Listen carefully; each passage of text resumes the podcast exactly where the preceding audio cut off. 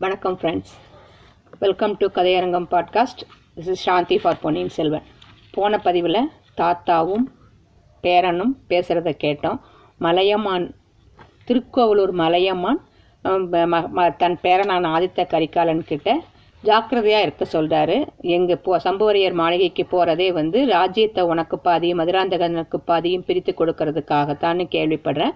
ஆனால் சூது சூழ்ச்சிகள் அங்கே இருக்கலாம். ஜாக்கிரதையாக இருந்துக்கோ அப்படின்னு சொல்கிறாரு அதனால் நான் வந்து எப்போதுமே ரெடியாக திருக்கோவலூருக்கு சென்று என்னோட படைகளை எல்லாம் திரட்டிட்டு செ வெள்ளாற்றங்கரில் தங்கியிருப்பேன். சம்பூரி அரண்மனையில் வச்சு உனக்கு ஏதாவது பிரச்சனைன்னா உனக்கு உடனே உடனே சொல்லி அனுப்பு. ஆஹ் என்னோட பக்கபலம் உனக்கு தேவையா இருக்கும் அப்படின்னு சொல்றான். ஆனா இது தாத்தா பேசுறது வந்து ஒரு ஸ்டேஜுக்கு அப்புறம் ஆதித்த கரிகாலன் கவனிக்காதது மாதிரி இவருக்கு தெரிஞ்சுது. பார்த்தா அவன் வந்து ஒரு திசையவே உற்று பார்த்துக்கிட்டே இருந்தான். என்னன்னு பார்க்கும்போது தாத்தா அதோ பாருங்க அப்படின்னு ஒரு ஒரு இதை இடத்த காமிக்கிறான். அந்த திசையை உற்று நோக்குகிறார் அந்த மலையமான். என்ன ஆச்சு என்னங்கிறத இனிமேல் பார்க்கலாம். ஆதித்த கரிகாலன் சுட்டி காட்டிய திசையில ஆற்றங்கர மண்டபம் ஒன்று இருக்கு. அது கல் மண்டபம் கல் வேலையினால் ஆன மண்டபம். வழிப்போக்கர்கள் வெயிலிலும் மழையிலும் தங்குவதற்காக யாரோ தர்மமான அதை கட்டியிருக்காங்க. அந்த மண்டபம் வெயிலும் மழையிலும் வெகு காலம் அடிபட்டு முதுமையின் அறிகுறிகளை காட்டிக்கிட்டு இருந்துச்சாம். மண்டபத்தின் முனைகளில் சிற்ப வேலைப்பாடு உடைய உருவங்கள் சில காணப்பட்டன. அவை இன்னவை என்று கிழவராகிய மலையமானுக்கு தெரியல. பாத்தீங்களா தாத்தா? அப்படின்னு திருப்பியும் ஆயத்தக்கரிக்காரன் கேட்குறான் குழந்தாய் அந்த மண்டபத்தை தானே சொல்ற? அதில் வேற ஒன்று எனக்கு தெரியலையே. மண்டபமும் வெறுமையாகத்தான் இருக்கு. அதுல யாரும் இருப்பதாகவும் தெரியலையே அப்படிங்கிறாரு. தாத்தா உங்களுக்கு வயசாயிட்டதுங்கிறது இப்பதான் நல்லா தெரியுது. அதனால கண் பார்வை குன்றிருக்கு அதை பாருங்க. ஒரு பெரிய ராஜாளி எத்தனை பெருசு. அதன் சிறகுகள் எவ்வளவு விசாலம். கொடுமை கொடுமை. அது தன் கால்களில் ஒரு சின்னஞ்சிறு புறாவை பிடித்து கொண்டிருக்கிறதே. அது தெரியலையா? ராஜாளியின் கூரிய நகங்கள் கிழித்து புறாவின் ரத்தம் சிந்துதே. அது தெரியலையா? கடவுளே இது என்ன விந்தை? அங்க பாருங்க இன்னொரு புறாவை பாருங்க தாத்தா. அந்த பயங்கரமான ராஜாளியின் அருகில் அது வட்டமிட்டுக்கிட்டு இருக்கு அது ராஜாளி கிட்ட எப்படி கெஞ்சுது? ராஜாளியின் கால்களில் அகப்பட்டு கொண்டிருக்கும் புறா அதனுடைய காதலனாக இருக்க வேண்டும். காதலனுக்கு உயிர் பிச்சை கொடுக்கும்படி அது கெஞ்சுகிறது.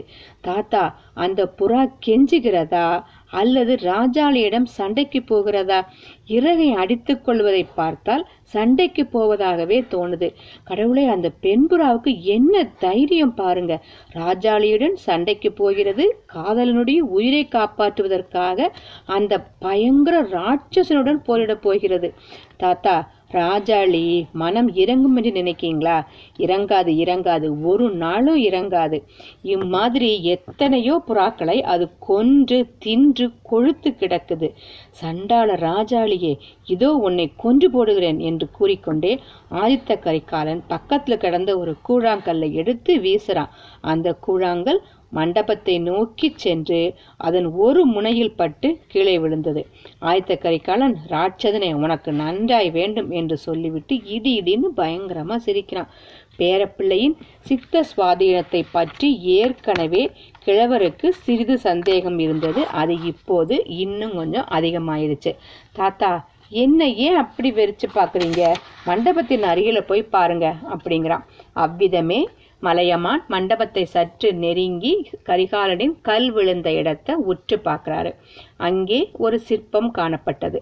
அந்த சிற்பத்துல ராஜாளி ஒன்று தன் கால் நகங்களில் புறாவை கொத்தி தூக்கி கொண்டிருப்பது போலவும் இன்னொரு புறா அந்த ராஜாளியுடன் பாயப்போவது போலவும் தத்ரூபமா அமைக்கப்பட்டிருக்கு.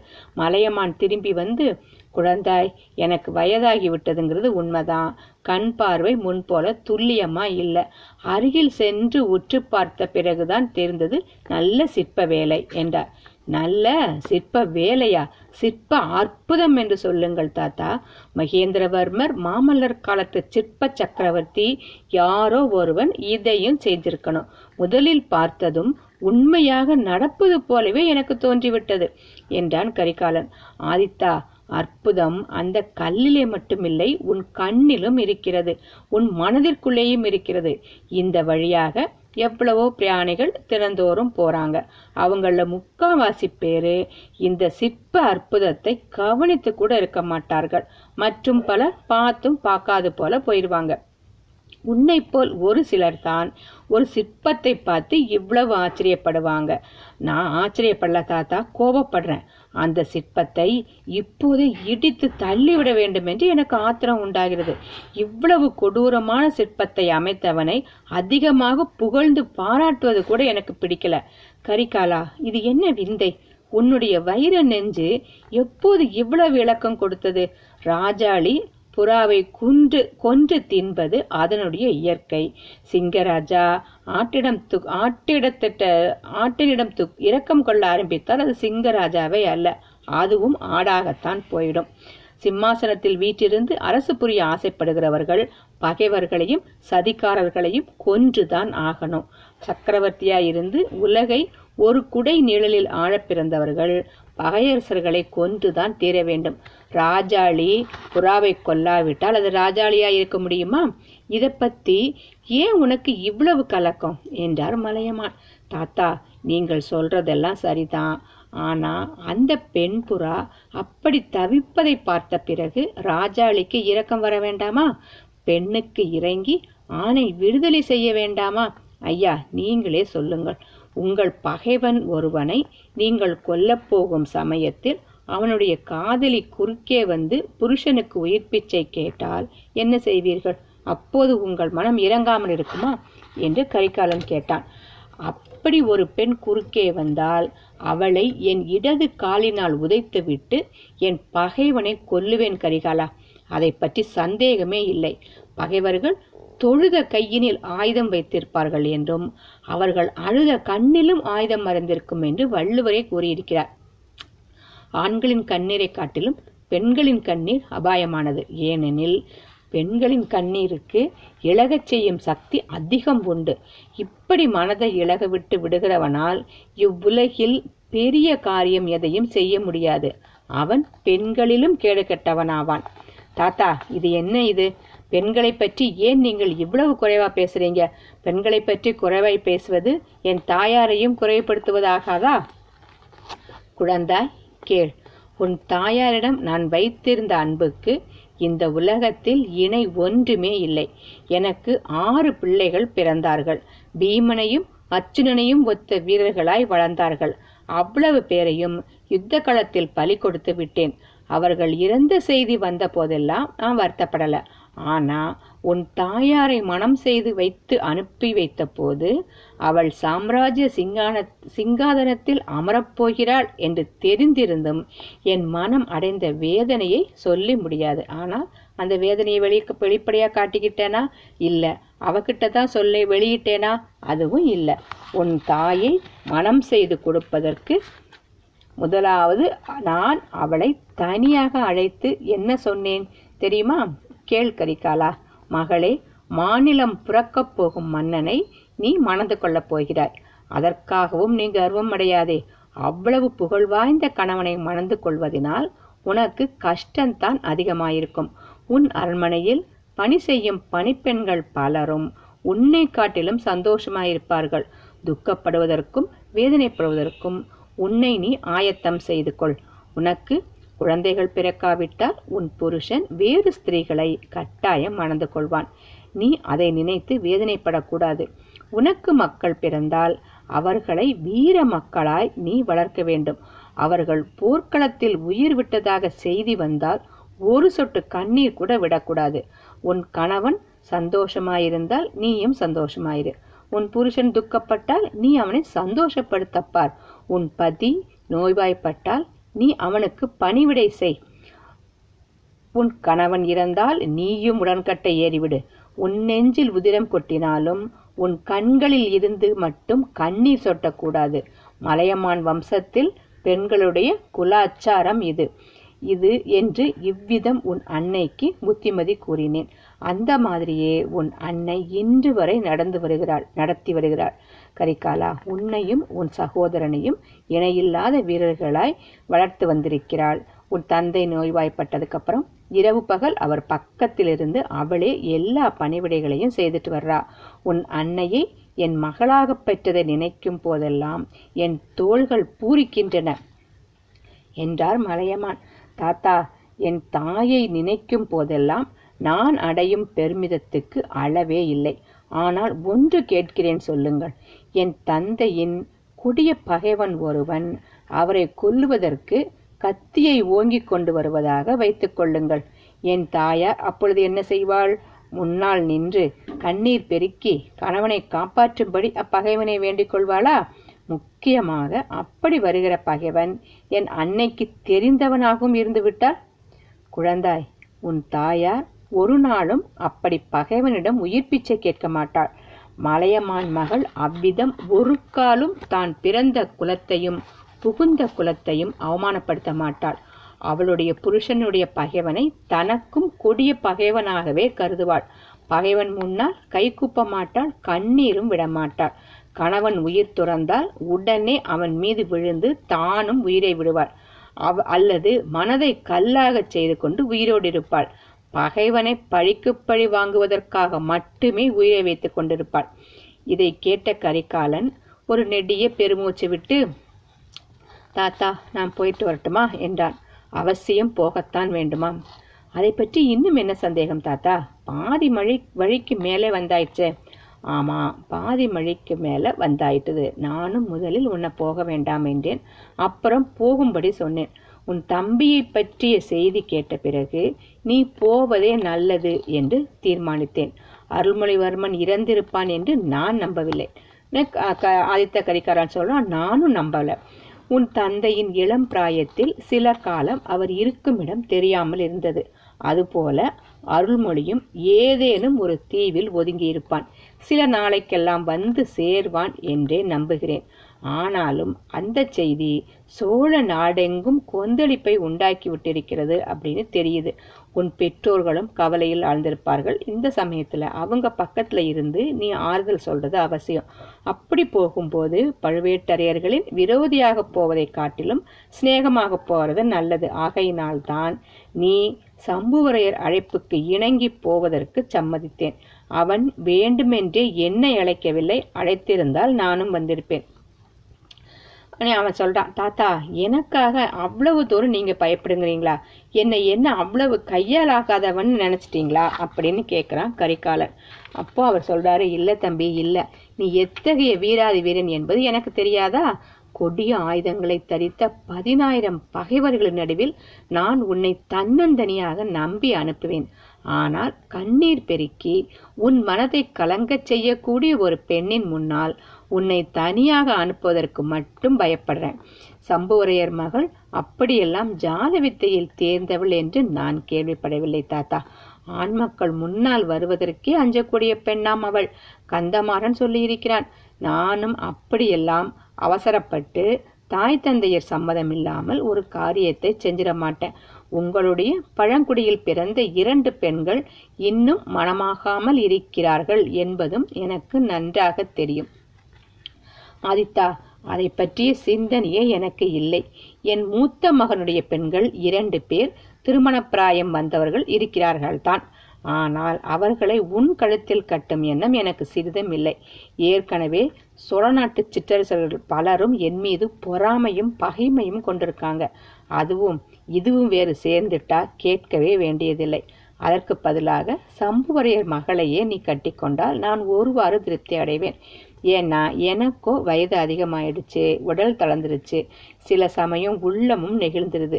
மறுபடியும் என் அருமை பேரனை காண மாட்டேனோ இதுதான் உன்னை நாற்ப உன்னை நான் பார்ப்பது கடைசி முறையோ என்றெல்லாம் சில சமயம் எண்ணிக்கொள்கிறேன். இனிமேல் என்னால் உனக்கு உதவி எதுவும் இல்லை. புதிய சிநேகிதர்கள் சிலர் உனக்கு அவசியம் வேண்டும். உன் விஷயத்தில் சிரத்தை கொள்ளக்கூடியவர்கள் வேண்டும். ஆகையால் சம்புவரையர் மகளை நீ மணந்து கொண்டால் நான் உண்மையில் மகிழ்ச்சியை அடைவேன். தாத்தா உங்கள் மகிழ்ச்சிக்காக கூட அதை நான் செய்ய முடியாது. சம்புவரையர் மாளிகைக்கு நான் விருந்தாளியாக போவது அவருடைய சிநேகிதத்தை விரும்பியும் அல்ல அவர் மகளை மனம் புரியவும் அல்ல. நீங்கள் அது பற்றி நிம்மதியா இருக்கலாம். அப்படியானா எதுக்காக போகிற குழந்தாய் என்னிடம் உண்மையை சொல்லக்கூடாதா? உன்னுடைய நண்பர்கள் இருவரும் பேசிக்கொண்டிலிருந்து சில விஷயத்தை வார்த்தைகள் அப்பப்போது என் காதில் விழுந்தன. பெரிய பழுவேட்டரையன் அறுபது வயசுக்கு மேல கல்யாணம் செஞ்சு கொண்டாள செஞ்சு கொண்டானே. அந்த மோகினி பிசாசு உனக்கு ஓலை அனுப்பி இருக்கிறாள்னோ அதனால தான் நீ கடம்பூர் வர சம்மதிச்சேன்னோ அவங்க பேசிக்கொண்டாங்க. அது உண்மையா? ஆமா தாத்தா அது உண்மைதான் என்றான் ஆயத்த கரிகாலன் கடவுளே இது என்ன கரி இது என்ன காலம் கரிகாலா? நான் சொல்வதை கேள். நீ பிறந்த சோழ குலம் இரண்டாயிரம் ஆண்டுகளாக வாழையடி வாழையாக வந்த பெருமை பெற்ற குலம். உன்னுடைய மூதாதைகள் சிலர் உலகத்தை ஒரு குடையில் ஆண்ட சக்கரவர்த்திகளாய் இருந்திருக்கிறாங்க. சில சமயம் உறையூரையும் அதன் சுற்றுப்புறத்தையும் மட்டும் ஆண்ட குறுநில மன்னர்களாக இருந்திருக்காங்க. சிலர் ஏகப்பத்தினி விரதம் கொண்டு ராமன ராமபிரானை போல் இருந்ததும் உண்டு. சிலர் பல தாரங்களை மணந்து கொண்டு வீர புதல்வர்கள் பலரை ஈன்றதுண்டு. சிலர் சிவபக்தர்கள் சிலர் திருமாலின் பக்தர்கள். சிலரோ சாமியும் இல்லை பூதமும் இல்லைன்னு சொல்லிட்டு வந்தாங்க. ஆனா அவர்களில் யாரும் தங்கள் நடத்தையில் களங்கமுண்டாகுமாறு நடந்ததில்லை. பிறன்மனை விழைந்ததில்லை. குழந்தாய் கன்னி பெண்களாயிருப்பவர்கள் எத்தனை பேர் வேண்டுமானாலும் மணந்து கொள் உன் பாட்டனின் தந்தை புகழ்பெற்ற பராந்தக சக்கரவர்த்தி ஏழு பெண்களை மணந்து கொண்டார். அவரைப் போல நீயும் மணந்து கொள் ஆனால் பழுவேட்டரையரை மணந்து கொண்ட மாய மோகினியை கண்ணெடுத்தும் பாராதே. மன்னிக்க வேண்டும் தாத்தா அந்த மாதிரி குற்றம் ஒன்றும் நான் செய்ய மாட்டேன். சோழ குலத்துக்கும் மலையமான் குலத்துக்கும் களங்கம் ஒன்றும் பண்ண மாட்டேன். அப்படியானால் அவள் அழைப்புக்காக ஏன் போகிறாய் குழந்தாய்? உண்மையை உங்களிடம் சொல்லிவிட்டே போகிறேன். அவளுக்கு ஒரு சமயம் நான் பெரிய தீங்கு செஞ்ச அதற்காக அவளிடம் மன்னிப்பு கேட்டுக்கொள்ளப் போகிறேன் என்றான் கரிகாலன். இது என்ன வார்த்தை? ஒரு பெண்ணிடம் நீ மன்னிப்பு கேட்டுக்கொள்வதாவது என் காதினால் கேட்க சகிக்கலையே என்றார் மலையமான். ஆதித்த கரிகாலம் சிறிது நேரம் தலை குனிந்த வண்ணமாக இருந்தான். பிறகு மனதை திடப்படுத்தி கொண்டு பாட்டனாரிடம் பழைய வரலாற்றை ஒருவாறு கூறினார் வீரபாண்டியரை தான் தேடிச் சென்று அவன் ஒளிந்திருந்த இடத்தை கண்டுபிடித்ததையும் நந்தினி குறுக்கிட்டு உயிர்ப்பிச்சை கேட்டதையும் தான் அதை கேட்காமல் ஆத்திரப்பட்டு அவனை கொன்றதையும் அது முதல் தன் மனம் நிம்மதியில்லாமல் அலைப்புறுவதையும் பற்றி விவரமாக கூறினான். அந்த ஞாபகம் என்னை ஓயாமல் கஷ்டப்படுத்தி கொண்டிருக்கிறது தாத்தா. அவளை ஒரு தடவை பார்த்து மன்னிப்பு கேட்டுக்கொண்டால்தான் என் மனம் திரு நிம்மதியடையும் அவளும் போனதையெல்லாம் மறந்துவிட தயாராயிருப்பதாக காண்கிறது. ராஜ்யத்தில் குழப்பம் விளையாமல் பார்த்து கொள்வதிலும் சிரத்தை கொண்டிருக்கிறாள். அதற்காகவே என்னை அழைத்திருக்கிறாள். போகும் காரியத்தை முடித்துக்கொண்டு வெகு சீக்கிரமாகவே காஞ்சிக்கு திரும்பிடுவேன் தாத்தா. திரும்பி வந்ததும் என் தம்பியை கண்டுபிடித்து கொண்டு வருவதற்காக கப்பல் ஏறி புறப்படுவேன் என்றான் ஆதித்த கரிகாலன். கிழவர் மலையமான் ஒரு பெருமூச்சு விட்டு இதுவரையில் விளங்காமல் இருந்த பல விஷயங்கள் இப்போது எனக்கு விளங்குகிறது. இன்று வரை மர்மமாக இருந்த பல காரியங்கள் அர்த்தமாகின்றன. விதியை வெல்ல யாராலும் முடியாது என்பது நிச்சயம்தான் என்றார். கிடில நதிக்கரையில் பாட்டனும் பேரனும் பேசிக்கொண்டிருந்த அதே சமயத்தில் கொள்ளிடத்தின் வடக்கரையில் உள்ள திருக்காநாட்டு முள்ளூர் என்னும் ஊரில் பழைய நண்பர்களாக ஆழ்வார்க்கடியானும் வந்தியத்தேவனும் ஒரு வினோதமான காரியத்தில் ஈடுபட்டிருந்தாங்க. இவ்வளோ நேரம் நம்ம அவங்க ரெண்டு பேரை பற்றியும் தெரியல இல்லையா? இப்போ கல்கி அவரை அது- அவங்க கிட்ட கூட்டு போறாரு. அந்த காலத்தில் வட காவேரியாகிய கொள்ளிடமும் தென் காவேரியைப் போலவே புண்ணிய நதியாக கருதப்பட்டு வந்தது. துலா மாதத்தில் தினந்தோறும் காணாட்டுமுள்ளோர் ஆலயத்தில் கோயில் கொண்டுள்ள சிவபெருமான் ரிஷபாரூடராக கொள்ளிடக்கரைக்கு எழுந்தருளி ஸ்நானத்துக்கு வந்துள்ள பக்தர்களுக்கு சேவை தருவது வழக்கம்.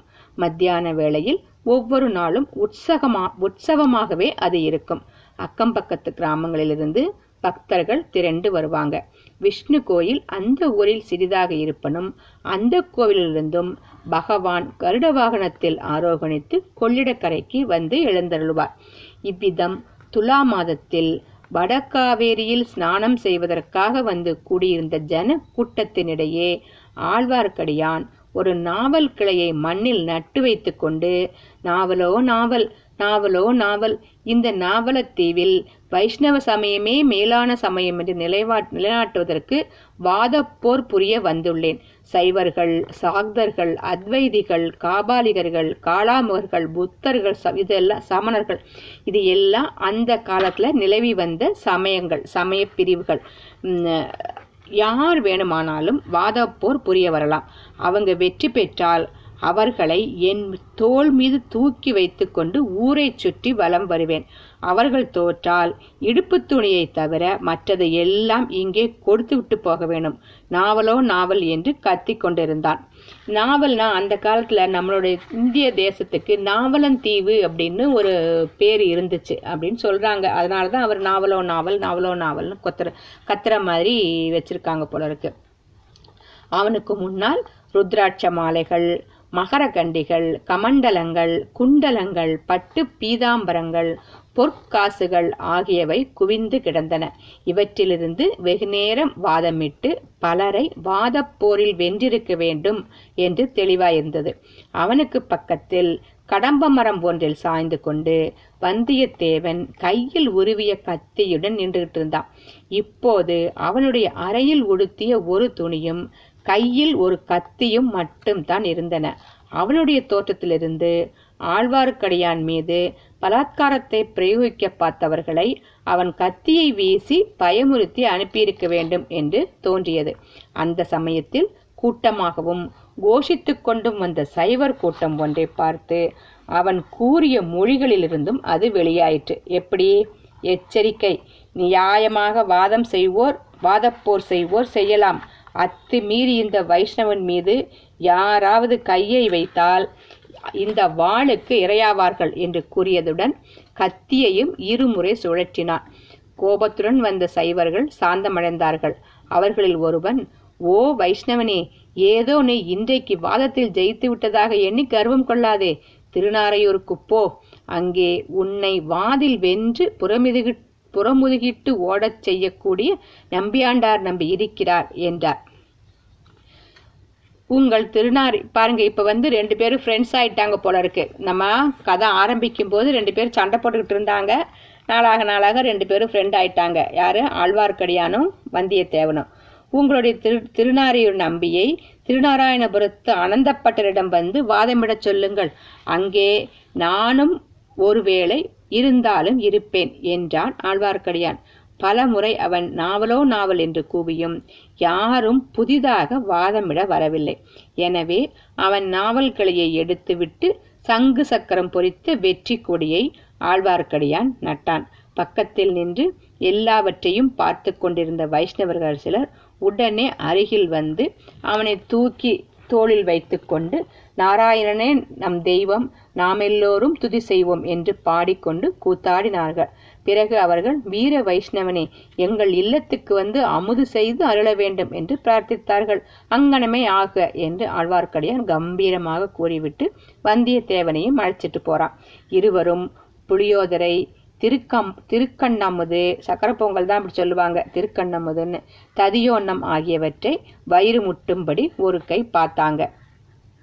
ஆழ்வார்க்கடியான் தான் வாதப்பொருள் சம்பாதித்த பொருள்களில் அங்கவஸ்திரமாக அணியக்கூடிய பீதாம்பரை ஒன்றை மட்டும் வந்தியத்தேவரிடம் கொடுத்துவிட்டு மற்றவற்றை ஸ்ரீ வைஷ்ணவர்களிடம் கொடுத்து அவற்றின் பெருமானத்துக்கு பொற்களஞ்சிகள் பெற்றுக்கொண்டான் வைஷ்ணவ சமயத்தின் மேன்மையை நிலைநாட்டிக் கொண்டு வடக்கே ஹரித்வாரம் வரையில் போக வேண்டியிருப்பதால் தனக்கு பொற்காசுகள் தேவை என்பதாக அவன் தெரிவித்துக் கொண்டான்.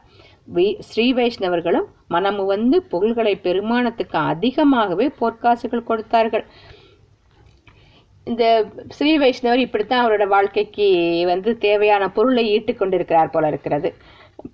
அது புறம் பெற்றுக்கொண்டு ஆழ்வார்க்கடியானும் வந்தியத்தேவனும் பிற்பகலில் கடம்பூரை நோக்கி பிரயாணமானாங்க. கொள்ளிடத்தில் அப்போது பெருவெள்ளம் போய்க் கொண்டிருந்தபடியால் அவர்கள் ஏறி வந்த குதிரைகளை கொண்டு வர முடியவில்லை. அவர்கள் நதியை கடந்த ஓடத்தில் ஜனங்கள் அதிகமாக ஏறியிருந்தபடியால் படகு கரையை அடையும் சமயத்தில் கவிழ்ந்துவிட்டது. மற்றவர்களைப் போல வந்தியத்தேவனும் ஆற்று வெள்ளத்தில் விழுந்து நீந்தி கரை சேர வேண்டியதாயிற்று. அந்த சமயம் அத்தனை காலமாக எத்தனையோ நெருக்கடியான நிகழ்ச்சிகளிலும் வந்தியத்தேவன் காப்பாற்றி கொண்டு வந்த அவனுடைய அரைக்கச்சச் சுருளும் அதில் அவன் பத்திரப்படுத்தி வைத்திருந்த லட்சணைகளையும் இளைய பிராட்டி தந்த ஓலையும் கூட நதி வெள்ளத்தில் போய்விட்டன. அவற்றுடன் இருந்த பொன் நாணயங்களும் போயிடுச்சு. புதிய குதிரைகள் வாங்குவதற்கு பணம் சேர் சேகரிப்பதற்காகவே மேற்கூறிய யுக்தியை அவங்க கையாண்டாங்க. யுக்தி பலித்து கொஞ்சம் பணமும் கிடைச்சிருச்சு. ஆனா அந்த கிராமாந்தர பகுதிகளில் குதிரை எங்கும் விலைக்கு கிடைக்காது என்றும் தெரிந்தது.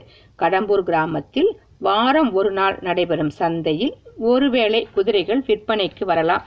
இல்லாவிடில் திருப்பாதிரி புலியூர் சென்று வாங்க வேண்டும். கடம்பூருக்கு போவதா வேண்டாமா என்பது பற்றி அந்த நண்பர்களுக்குள் விவாதம் நடந்தது. அதில் உள்ள சாதக பாதகங்களை பற்றி விவாதிக்கிறாங்க. கடம்பூரில் ஆதித்த கரிகாலன் வருகையை பற்றி ஏதேனும் செய்தி கிடைத்தாலும் கிடைக்கலாம். காஞ்சியிலிருந்து புறப்பட்டு விட்டாரா? எந்த வழியாக வருகிறார் என்று ஏதேனும் தகவல் தெரிந்தால் அல்லது நல்லதல்லவா அதனால கடம்பூரில் தெரிந்தவர்களின் கண்ணில் படக்கூடாது. கந்தமாறனை சந்திக்க நேர்ந்து விட்டால் ஆபத்தாய் போய்விடும். ஒருவேளை பழுவேட்டரையரின் பரிவாரங்கள் இதற்குள் வந்திருந்தால் அதுவும் தொல்லைதான். வைஷ்ணவனே உனக்குத்தான் இரவில் சுவரேறி குதிக்க தெரியுமே. சம்புவரையர் குதிரை லாயத்திலிருந்து இரண்டு குதிரைகளை கொண்டு வந்து விடலாமே என்றான் வந்தியத்தேவன். நான் சுவரேறி குதிப்பேன். ஆனால் குதிரைகளுக்கு சுவரேறி குதிக்க தெரிஞ்சிருக்க வேணுமே என்றான் வைஷ்ணவன்.